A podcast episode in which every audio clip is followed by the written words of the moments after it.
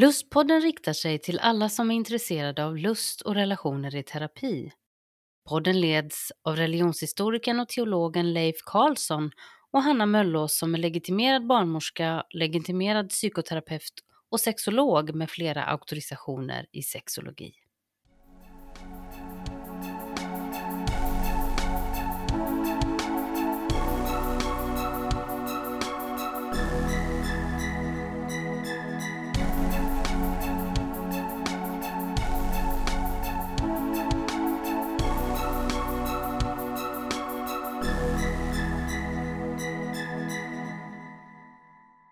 Dagens lustpodd är ett samtal kring vår längtan efter räddning, befrielse och njutning.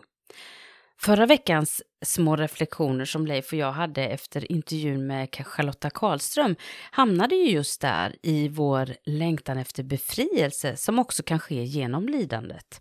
Så idag är han tillbaka, mannen, pastorn, religionshistorikern Leif Karlsson. Välkommen! Myten och legenden. Ja, exakt. kan du lägga till? Nej, tack så hemskt mycket. Ja, men välkommen. Mm. Du, det var verkligen spännande att prata med dig om de här paradoxerna förra veckan. Alltså, så, så jag har sett fram jättemycket mot att eh, få fortsätta det här med lidande, skuld och frälsning. Mm. Men också att komma in på det här med, som vi lyfte i somras, som eh, samtycke och Maria. Mm. Eh, och Mm. Jesu moder då, inte Maria Carola Bure, utan. Jesu moder. Men Ja. eh, alltså kunde hon verkligen ge samtycke till Gud? Ja. Mm. Ja, att, att prata, prata om Maria är ju spännande i och med att det är adventstid och Ja, jul och allt möjligt det. här. Men man, kan, var- man kan ju säga, man, man ska ju sammanfatta det, Mm. så ska man kunna säga så här att det var inte lätt för Maria att stå emot Gud. Mm. Nej, nej, verkligen inte. Är, men, men jag tänker att det samtidigt är ett avsnitt som man kan lyssna på även när det inte är adventstid. Absolut, och vi Mm. har ju faktiskt, eh, vi kan ju påminna lyssnarna om det, att vi, vi spelade ju in ett avsnitt förra Nej, julhelgen. vet du vad? Att det var ju inte förra jul. Nähä. Det är för två år Det är för sedan. två år sedan, Ja. okej, bra att du rättar mig. Just Men det. i vilket fall som helst, man Ja. kan leta upp det Mm, där, som handlar om tre. just hur man, hur man behåller lusten Under julen. under julhelgen. Ja, man kan ju tillämpa det på andra stora helger också. Ja, precis. Exakt. Det var ju Karin Hansson som var med då och Mm. pratade. Det var ett jättebra tips. Mm. Mm. Men du, jag tänker på just de här avsnitten nu med Charlotta Karlström och Mm. BDSM. Och Mm. Det skulle vara kul liksom att fortsätta att reflektera där över Mm. just, jag tänker på det här paradoxala med att eh, å, å ena sidan då liksom handlar det om en specifik upplevelse, Mm. en sexuell praktik. Mm. Och hon jämförde ju det med religiösa Ja, upplevelser. precis. Och hon pratade också om kopplingen då mellan smärta och njutning. Mm. Och det här måste jag säga, det berör mig jättemycket själv. För, för jag har ju en smärtsjukdom så jag kan liksom inte komma ihåg när jag sist inte hade ont. Alltså jag kan Mm. inte det. Nej. Det kanske inte är många som märker heller att du har den här sjukdomen. Nej, och det är ju för att jag vill ha det så egentligen. Så det är ju lite paradoxalt Ja. och dumt att jag sitter här och pratar om det. Mm, Men det kanske är viktigt för, för att förstå varför den här med alltså, befrielse genom lidande och lidandets betydelse för oss är så viktigt för mig Ja. som både människa men också psykoterapeut i, i det jobb jag jobbar med. Mm. Mm. Du, nu, nu tänker jag på den här paradoxen igen där. Mm. Om jag inte minns fel så heter din sjukdom adiposa dolorosa. Ja, just det. Mm. Och Jesu väg till korset Mm. är ju via dolorosa, Mm. smärtornas Sant. väg. Mm, mm. Det tycker jag är intressant Ja. och det är ju en, en, eh, en paradox här Mm. också i själva det här tanken om att lidande som leder till frälsning Ja, eller precis. räddning. Ja. För det är ju så Mm. vi tolkar Jesu död på korset. Precis. Ja, det, det, ja, i den kristna traditionen är det ju någonting man trycker på. Mm. Att frälsningen kommer genom Jesu lidande. Och det kan ju då för en kristen person faktiskt som upplever mycket lidande ge någon slags eh, gemenskap. Ja, en slags identifikation då. att han, han gudomen. led som jag Ja, lider. Precis. Mm. Och det, det är ju lite intressant det där. Men det, det, det är också det här att det gör ju att man hela tiden behöver söka njutning. Men njutning kanske inte är piken utan det kan vara befrielsen från smärtan. Mm. Så att piken är inte det lustfyllda utan snarare Nå, Friheten från smärta då? Ja, precis. Att det Eller? kanske är att man vill tillbaka till nollläget där det inte gör ont. Mm. Det är det som första hand är njutning egentligen. Ja, ja, ja. Och, och sen är det ju så i, i religiösa miljöer så kan man ju också prata om att lidandet behöver inte alltid vara att tillfoga smärta om du förstår, utan det Mm. kan också vara att avstå njutning. Mm, mm. Det är en intressant. Det är på sätt och vis en typ av smärta. Ja, ja. Men eh, du tänker då på det, just det här asketiska Ja, då? ja, precis. Och, och fasta och så vidare. Ja, ja, för vi pratar ju om fastan i, i många religiösa miljöer. Att man genom den, man, man avstår vissa saker för att vara i fokus här och nu. Så Mm. liksom. Om, om man, man liksom på något sätt söker liksom en slags Mm. rening. ja, ja. Och den där renande känslan. Och det är att avstå någonting och det Ja, kan ju vara lidande i sig. Och, och här Mm. tänker jag då på att många människor i det moderna samhället söker ju efter, man säger då att vara här och Ja, nu. Och vi jagar efter Mm. att vara närvarande. Eh, Det- och, det och det är här- begrepp som man ofta hör. Ja, det här tycker jag är jätteintressant för att vara närvarande. Det var ju något som Charlotta tog upp också. Mm, ja. Men jag tänker att det hon också menar med det är att vara i en BDSM-praktik är att behöva ta ansvar Mm, hela tiden, mm, ständigt, varje mm. stund. För det här begreppet här och nu kan jag ju reflektera lite kring och tycka inte riktigt alltid är så bra. För till exempel i, i mindfulnessövningar, jag var med på en föreläsning där eh, föreläsaren nu började allting med en mindfulnessövning. Men den här föreläsaren var väldigt bra för den sa att om du inte vill göra den här övningen så behöver du, utan du, då kan du liksom göra något annat. Ja, Och ja. övningen gick ut på att man skulle vara här och nu i kroppen. Och jag personligen, jag kan inte göra sådana övningar för att då skulle min kropp gå sönder. Om jag kände inåt och kände efter hela tiden hur, jag, Mm. hur, jag, hur det gör ont Mm. så skulle jag inte orka. Eh, Så jag behöver ju liksom hitta sätt att, att hålla det nuet ifrån mig Ja. lite så, närvarandet ifrån mig lite. Förstår. Så, så, och jag vet, jag har pratat med Susanne Larsdotter om det här, hon har ju varit med på den innan flera gånger. Och, och hon brukar säga det att det finns ju också forskning som säger att till exempel personer med könsdysfori tycker det är jättesvårt att vara här och nu. Man mår Mm. jättedåligt av det, därför att det är just i kroppen man inte vill vara om man har en könsdysfori. Och det kan liknas ganska mycket Mm. med smärta. Det här påminner, tro- tror jag, om ett begrepp som du har myntat en gång, Ja. nämligen att det kanske inte alltid handlar om här och nu, utan kan handla om här och där. Ja, exakt. Vad du är fin som kommer ihåg att jag Mm. faktiskt har sagt det. Ja, det, det. För mig är det väldigt användbart att jag måste leva här. Men jag använder ju också väldigt mycket tekniker för att stå ut så att jag lite inte är riktigt, riktigt 100% närvarande utan jag, jag jobbar mycket, jag har mycket rutiner, jag fyller på med smärtlindring, jag gör ju mycket för att hålla smärtan borta. Mm. Mm. Men du, jag tänker på det här, hålla smärtan borta. Mm. Och eh, du, du betonar ju det här att det, det vi söker då, eller det du söker, det är just avsaknad Ja. av smärta. Mm. Hur skulle du vilja beskriva den upplevelsen? Ja, Eller den känslan? Ja. Ja, men jag skulle nog egentligen för att säga det med ett eh, religiöst uttryck skulle jag säga frid. Mm. Ja. När jag växte upp inom pingströrelsen så sa man så när man hälsade på någon, man sa Guds frid sa man. Ja, ja. Och frid Men det var inte en följd av lidande Nej, direkt, det var liksom en slags välmenande hälsning. Och, Mm. och egentligen är känslan av frid i min kropp är nog det närmaste som, och viktigaste för det som kan bli njutning för mig. Ja. Att det behöver finnas en frid. Ja, det är, Men, men om vi återgår till det här Mm. paradoxala lidande Absolut. och befrielse Mm. eller känslan av Ja. tillfredsställelse. mm. Skulle du då, skulle, skulle du kunna påstå då rent av att eh, det finns något positivt i lidandet? ja, det där är magstarkt alltså. Det Ja, är det. Jag, det, det, det. jag har ju hört, alltså, mm, det är provocerande tycker jag att prata så. Men samtidigt så behöver ju människor hitta någon form av mening mitt i lidandet. Det måste Mm. bli begripligt. ja, Och då kan man ha olika förklaringsmodeller till exempel som hjälper en att förstå varför man har ont. Mm. Man kan ha olika förklaringar. Någon kan förklara det med, med, med, alltså genom biologi eller psykologi eller Mm. andligt. Mm. Eller man kan Mm. liksom använda hur mycket teorier som helst. Men Mm. man behöver förstå det lite liksom, Mm. och hitta sin förklaringsmodell. Men det gör ju till exempel en positiv effekt av det kan ju vara att jag hela tiden, varje dag måste jobba med balanserna i mitt liv. Ja. För att det inte ska gå över och att jag ska bli för trött, få för ont. Så jag måste vara medveten Mm. hela tiden om vad jag gör och vad jag inte gör för att ta hand om mig själv. Så är det ju. Det är något Mm. Och- positivt. Ja, absolut då att vi kan tolka lidandet till någonting, alltså när Mm. vi har distans till det skulle Ja, jag vilja säga ja, då. Mm. Att vi kan tolka det på ett positivt sätt eller se Mm. effekten av det. Och en Ja. sak är säker, det är att vi alla delar Exakt.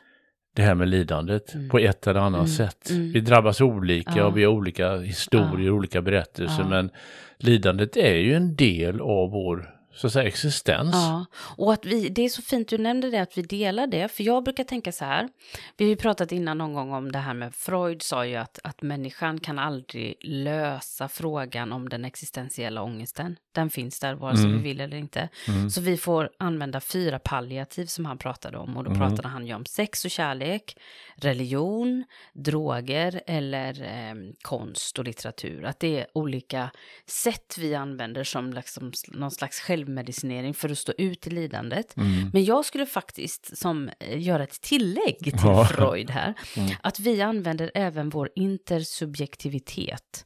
Alltså det, Nu får du förklara. Ja, den här äh, möjligheten vi har som människor att relatera till varandra, även om vi inte alls vet exakt vad den andra upplevt, vi vet inte exakt hur den andra mår, Mm. så kan vi dela varandras lidande, Ja, ja. Mm. erfarenheter Mm. Mm. och mötet där kan ge mening. Eh, som, som Charlotta sa, hon pratade ju om likheten mellan BDSM-gemenskapen men också församlingsgemenskapen. Att, man, att, att det fanns något gemensamt där och liknande där i de dragen, att man faktiskt delar någonting Mm. som gör att man kan stå ut mer i sitt lidande. Mm. Som Så, människa så, tror så jag. vi kan, Mm. kan man säga vi kan dela både då lidande och njutning. Ja, och, och, och det, det, det är ju intressant. Charlotta nämnde ju att det finns belägg för att vi genom lidande, fysiskt lidande, kan känna en slags befrielse från skuld. Mm. Mm. Det, det är väldigt intressant, men då leder ju tankarna också till vad är skuld? Eller Mm, ja. vad, är, vad är skuldens, eh, vad är, vad är, det, vad är Mm. orsaken till att vi känner skuld? Ja. Vi, vi skrev en bok tillsammans, inte du och jag, utan Nej, det var en annan, Mm. en, en av mina studenter, Mm. Rebecka Söderblad. Mm, du skriver böcker med dina studenter du. Ja, ja, det det, fint det, jag. det, blev så. Ja. Hon, hon skrev en eh, väldigt bra uppsats som jag Ja. var handledare för Ja. när, när jag jobbade inne på högskolan i Jönköping här och eh, som handlade om synd. Och det var väldigt intressant att göra en jämförelse mellan syndbegreppet Mm. eh, inom kyrkan då. Mm. Om man går tillbaka så var det väldigt relaterat till eh, handlingar, Ja. alltså specifika handlingar, syndiga handlingar mm, som väcker skuld då och Mm. behov av försoning och förlåtelse och så vidare. Det är liksom på något sätt en, en, en väldigt viktig tanke då i, i den kristna tron. Va? mm, Men eh, samtidigt så, så kunde vi konstatera att idag så är känslan av skuld Mm. Mer odefinierbar för många. ja just Alltså många känner att de inte räcker till, att det är liksom, eh, man känner att man skulle behöva mer tid och mer Mm. ork och, Mm. och så känns det som ett misslyckande. ja, Det där Och- märker man ju och, och då är det mer, alltså det är, inte, det är inte att man har brutit mot några exakta regler utan det är mer en känsla av Ja, skuld. Mm, Och, den, den är ju svårare att hantera på något sätt. Det är, mm. det är liksom lättare om man vet att man Ja, har brutit mot det är, någonting ja. Mm, och så får man förlåtelse Mm, eller mm. försoning för det. mm. Men den här känslan kan vara väldigt svårt att bli, bli kvitt. Ja. Och, och det där märker jag ju i terapi. Många kommer ju med den där känslan av att inte räcka till. Mm. Att känna sig oduglig Ja, och ja vi presterar inte tillräckligt och Nej. det finns förväntningar jag inte lever upp Mm. till och så vidare. Och, och där kan ju jag då som psykoterapeut se att många människor försöker straffa sig själva. För att Mm. uppnå någon slags känsla av att man i alla fall har rätt att finnas till på något sätt. Mm.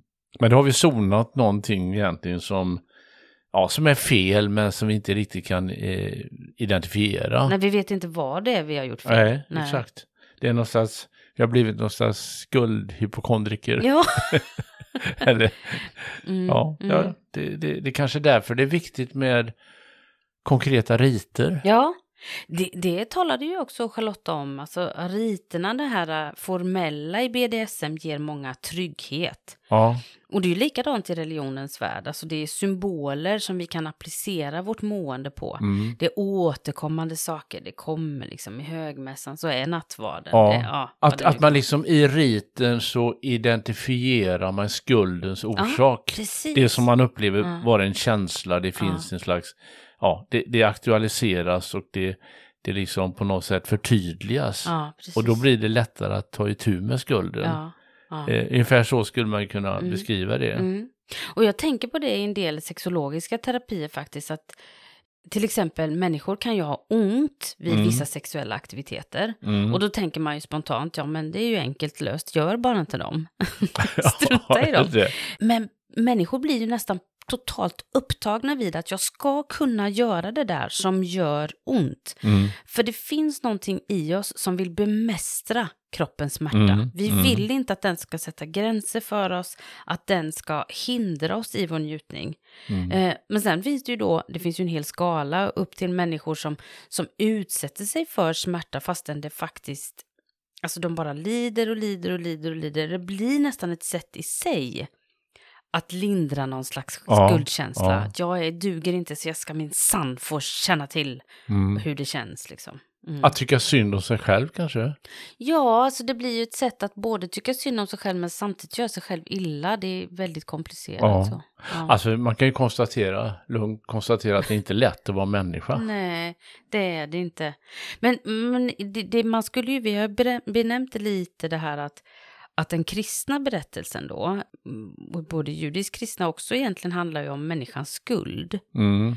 Att då i skapelseberättelsen så, så beskrivs det som att människan vände sig från Gud och att straffet för det, om jag kommer ihåg min bibel rätt, skulle vara döden. Mm. Och att då grundtanken i den kristna tron är att Jesus som Guds son tog det straffet på sig. Mm. Stämmer det? Ja, så kan man ju beskriva det Mm. på ett ganska enkelt Ja, sätt. Ja, Absolut, Varför ska man ju krångla till det? Ja. Det är ju så krångligt ändå. Men då blir ju liksom Jesu lidande som i sig är, Ja, är något, något, Mm. något, något, eh, ska vi säga, något hemskt eller ont Mm. egentligen då, eller smärtsamt, mm, leder ju till någonting positivt. just det.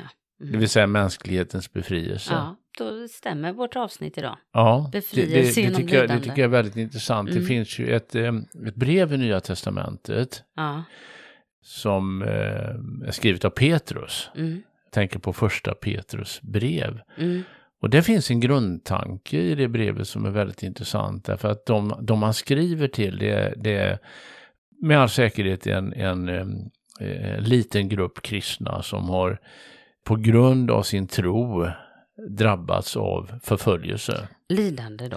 lidande. Mm, Och eh, man kan kalla det för lidande för rättfärdighetens skull eller Ah. lidande för att man Mm. tror. mm.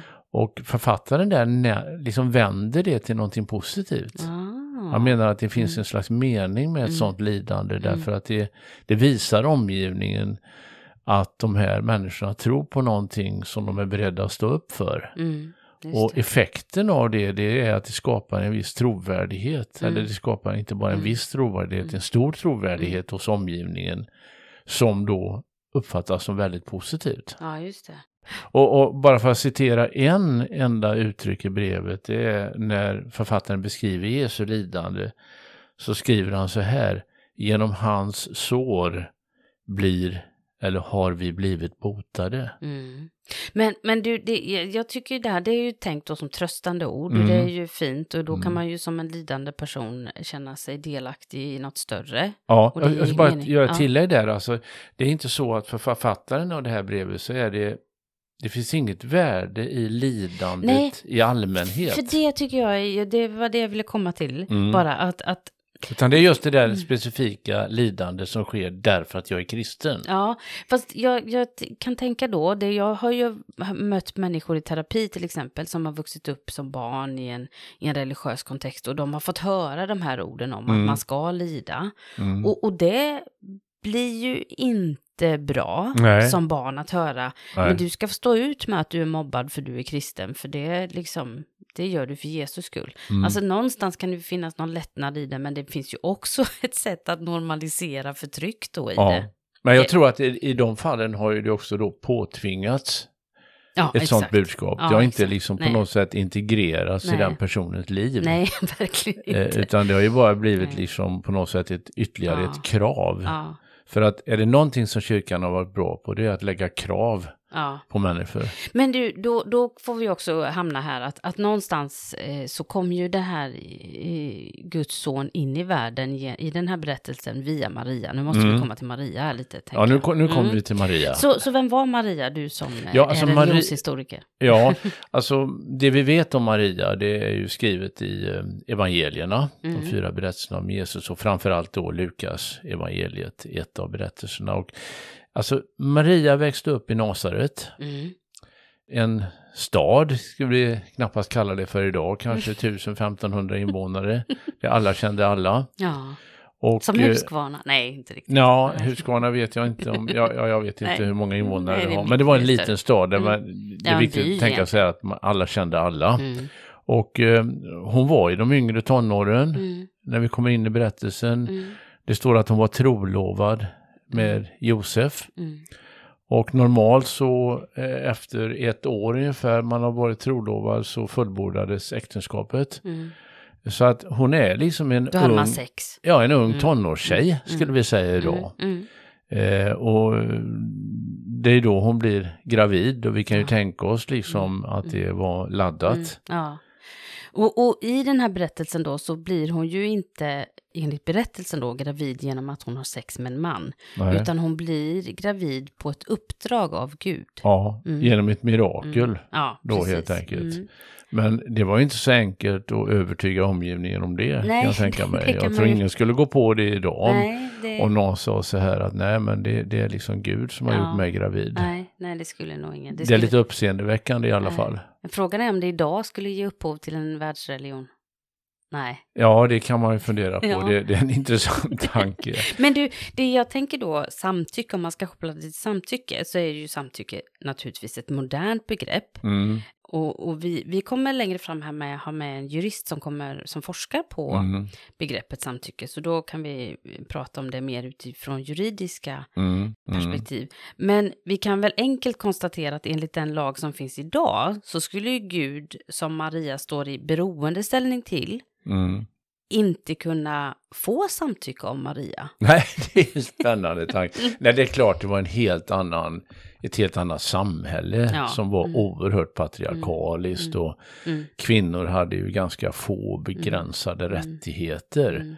Mm. Så att, eh, att stå emot Ja. eh, Mm. är ju inte så enkelt i en sån patriarkalisk Nej. miljö, minsann. Nej, och vi kan ju konstatera att eh, det finns, när det gäller moderna mänskliga rättigheter så krockar de ju ganska Ja, ofta med de oerhört. här anik, Ja, det klart. Mm. antika, mångtusenåriga texterna faktiskt. Som Mm. ibland är väldigt hederskulturella och där individuella rättigheter knappast Ja, diskuterades. Så det är finns ju en annan, tycker jag, intressant tanke med Maria. Det dyker ju upp en annan kvinna i sammanhanget, en släkting till henne som heter Elisabet, Mm. som är gammal. Ja, Det blir en väldigt intressant eh, kontrast där till den här unga tonårsflickan ja, och den äldre då släktingen Elisabet. Hennes stora problem det var att hon var barnlös, att hon inte hade fått några barn. mm. Eh, och, och, man skulle kunna uttrycka det så här att e- egentligen så var det, det värre att vara gammal och barnlös än ung och gravid. Åh, just det, för då hade man heller inte någon efterföljande släkt. Nej, det och- ansågs nej. som en nej. slags Ja. avsaknad av Guds välsignelse det. att man inte hade blivit Mm. välsignad Mm. med att föda barn. Då. Men det jag tycker är intressant med Maria då, jag, jag har fascinerats av Marias Mm. roll väldigt Mm. länge. Jag har läst, alltså du ser ju här i mitt bibliotek, jag har mängder med böcker som faktiskt handlar om Maria och hennes roll, både som kvinna, mamma, utvald, förmedlare av frälsaren, alltså allt ifrån att hon hyllas till att vara asexuell, det där helgonet, madonnan om du förstår vad jag menar Mm. till att hon var liksom en, en person som, som faktiskt på något sätt lyfter kvinnan i hela Ja, den, den ja. bibliska kontexten. Så. Mm. Mm. Ja, det, det intressanta är ju i det här sammanhanget med Maria och Mm. Elisabet. Det var ju Mm. två kvinnor som på sätt och vis var stigmatiserade Mm. Båda två. Ja, den ena för att hon var barnlös det, och den andra för att hon hade blivit gravid innan Ja. Josef och hon Ja. var gifta. Ja, just det. Men ändå så beskrivs de som de som har allra starkast tro i berättelsen. Mm. Medan till exempel eh, Josef, han ger ut ganska, ja, inte, jag ska inte säga intetsägande intryck, Mm. men han spelar ju ingen viktig roll i berättelsen på sätt och vis. Nej. För han fick ju klart reda ut det Ja. här, det var inte så enkelt Han kanske. fick, patriarkatet fick stå undan för matriarkatet på något Ja, sätt. Mm. Och eh, den andra kvinnans man, Elisabeth, han var ju präst. Jaha. Ja, Mm. men han trodde inte. Nej, Utan han visade stark, starka tvivel Ja. på, på när, när väl sen genom ett mirakel hans hustru Elisabeth trots sin ålderdom blev gravid. Ah. Eh, Så de där två kvinnorna, det är ju de som, som tror. Just det. medan de andra männen liksom på något sätt, de, de spelar, de är liksom bakgrundsfigurer bara här. Ja, just det. Mm. Men det är klart, det här med, med eh, samtycke, det, Mm. det är en annan sak. Va? Mm, Och ja. det, det är ju det som är intressant Mm, här i och ja. för sig. Va?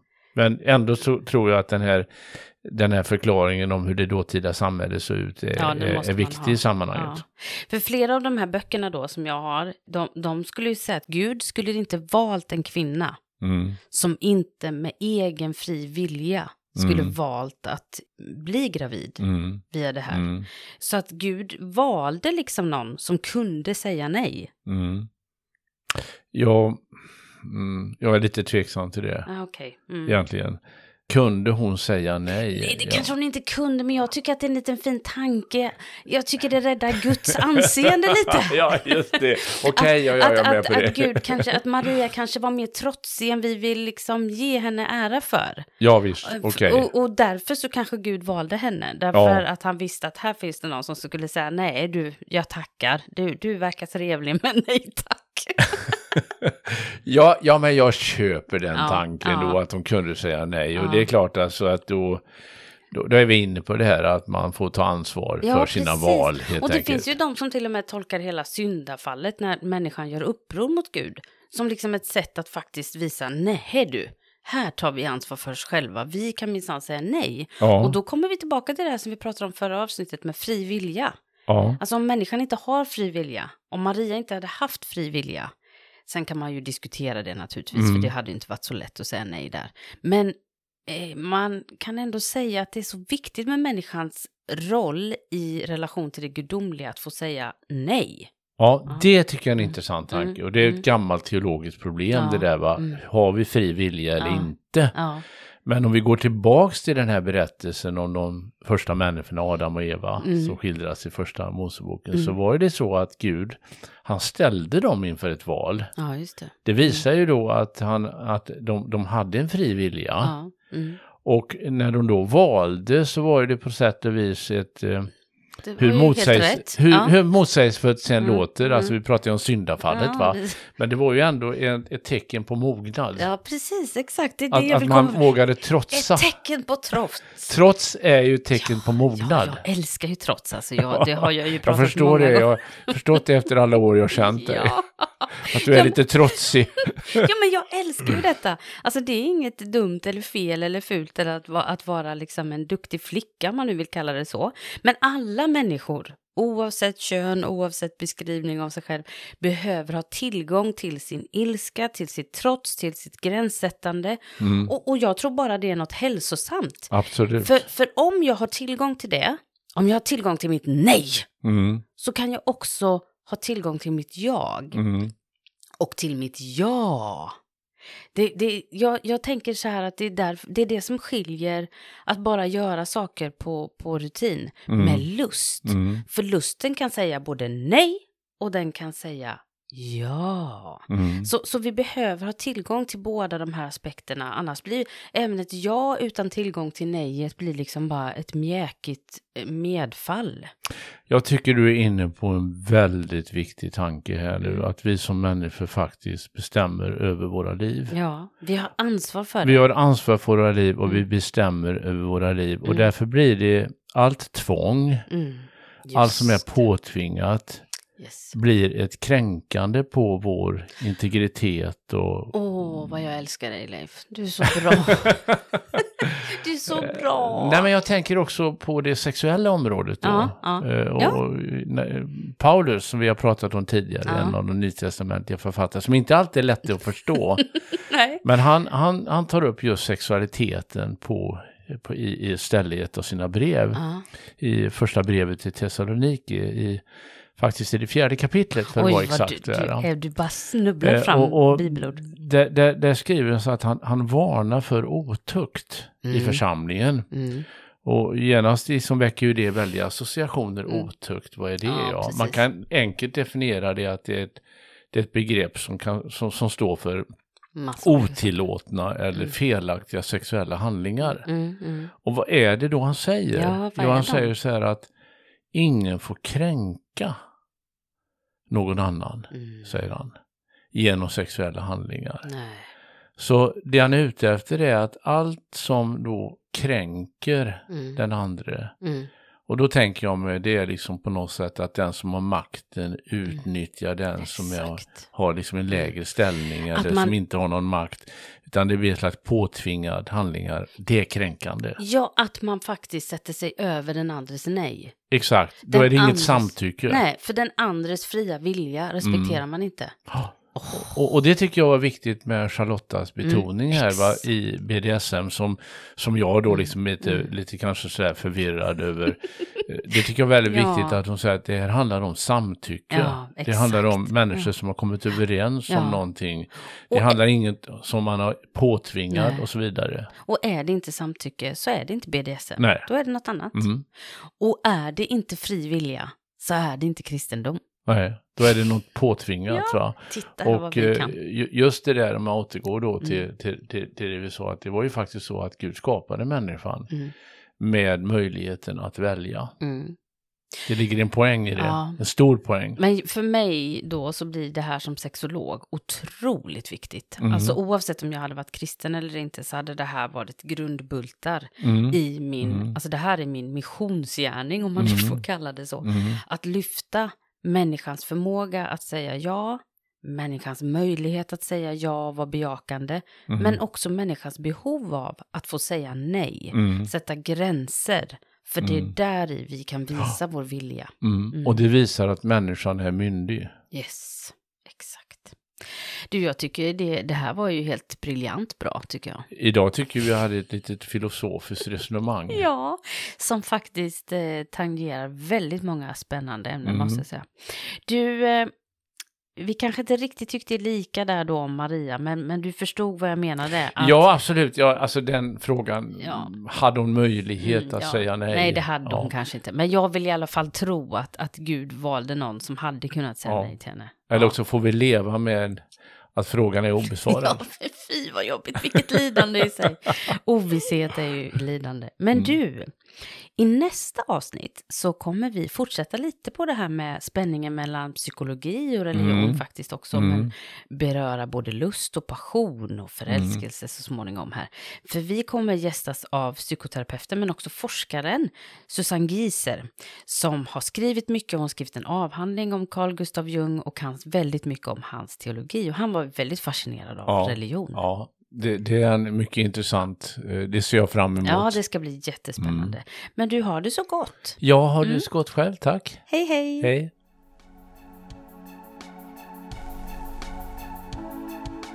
Du har lyssnat till Lustpodden. För mer information och tips från programmet så hänvisar vi till lustpodden.se. Där kan du också kontakta oss om du vill vara med och berätta din berättelse om lust och relationer i terapi. Signaturmelodin är skapad av Johan Nilsson och redaktör och producent och ansvarig för klippning är Julia Linde.